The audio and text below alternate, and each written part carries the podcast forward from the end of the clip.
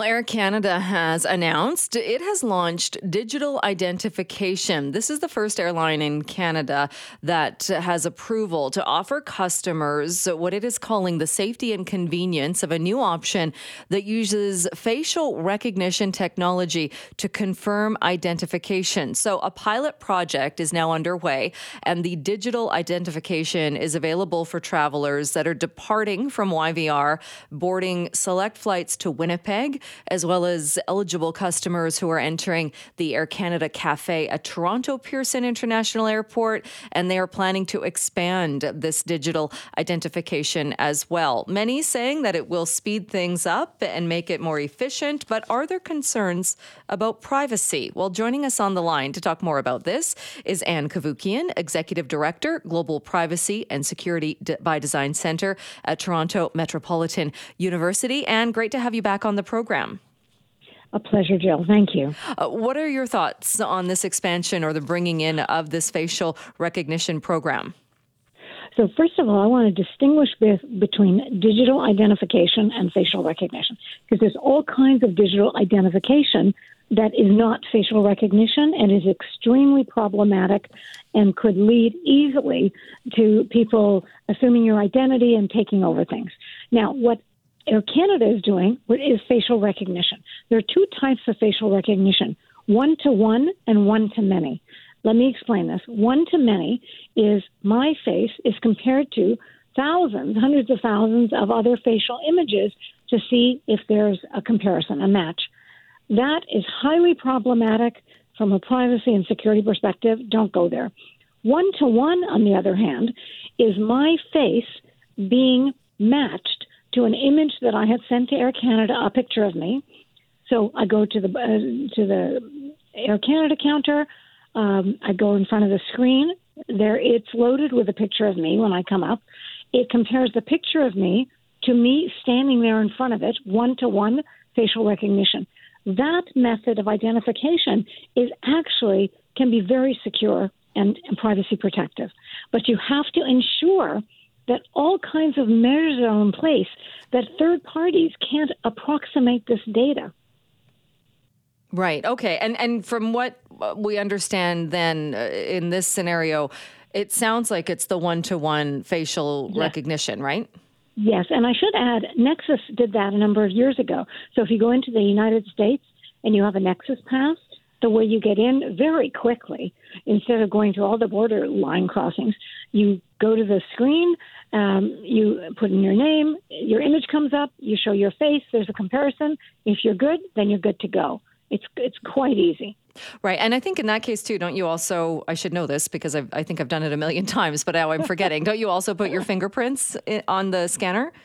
No, not not uh, with the Nexus one. Okay, all right. And and are there any concerns then with that, or or is that something where they are identifying you? Yes, it's a security uh, part of security to get you through, make sure you are who you are, and and but do you is there any concern there about where your where your information goes?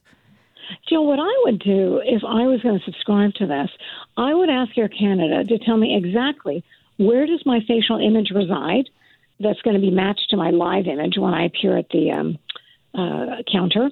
Uh, who else can gain access to my facial image? The answer there should be no one else. The only person who should be able to um, get your facial image going on the screen is you and your face attempting to match it. That's it. No one else should have access to this. These are the questions I would pose to Air Canada because they're very important. If you ever allow unauthorized third parties to access your facial images, the sky's the limit in terms of the, the potential privacy and security harms that could arise.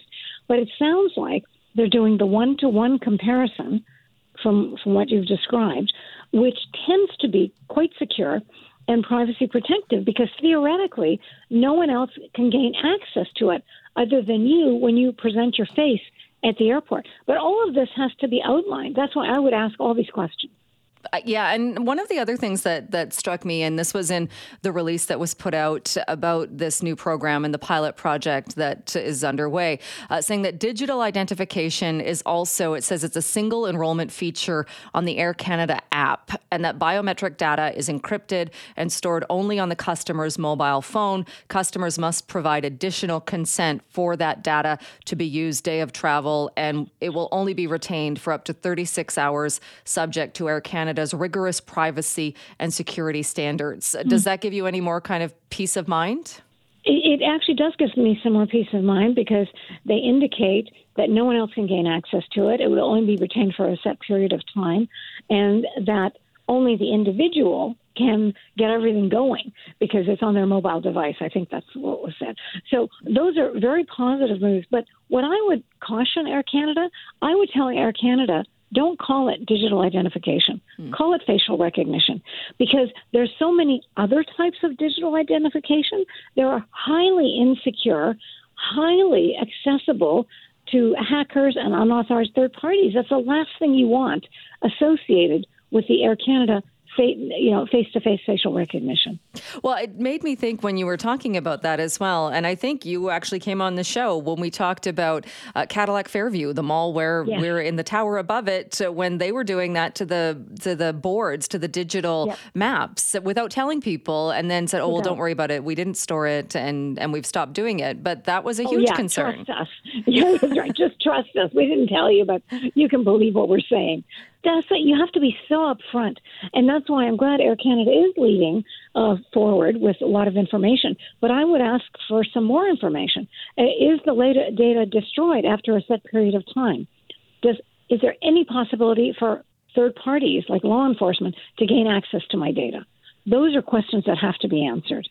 Uh, this as well, the pilot project, uh, they said to customers who don't want to utilize, and again, they're calling it digital identification in this, say they may simply board as they currently do by presenting the boarding pass, government issued ID, or manual check for processing. Uh, that's uh, being offered now, though. But do you think that we are headed or going that it is going to be more this type of technology when we are doing things like boarding airplanes? I, I suspect that's the case. And I'm not suggesting that it is necessarily a negative thing. As I said, that the Nexus Pass facilitates entry into the United States dramatically. It makes it so much easier, and it's all positive consent, one to one facial recognition. That's it. So if Air Canada goes to great lengths to ensure the privacy and security of the data, ensures that it is well these are the questions i don't know. How long will they retain it? Will it be deleted securely afterwards? You know these are all questions that have to be answered. And they can be answered of course. So if all the questions are answered in a privacy positive way which it sounds like they're going in that direction this could be a real positive tool for for customers, for you know people who are travelers. You know, the airports are like these. Days; they're crazy. Oh yes. Uh, but but Air Canada has to speak out about all of this. Well, and that was my other. It's one thing I think that if you're and your center are looking for these answers, are these the kind of questions that that passengers, uh, normal just customers of an airline, can ask and can expect to get response? Oh yes, absolutely. In fact, all customers, all travelers on Air Canada should be asking these questions if they are considering using the facial recognition. They have every right to know what's going to happen with my image what happens with my biometric data, the facial image that they have?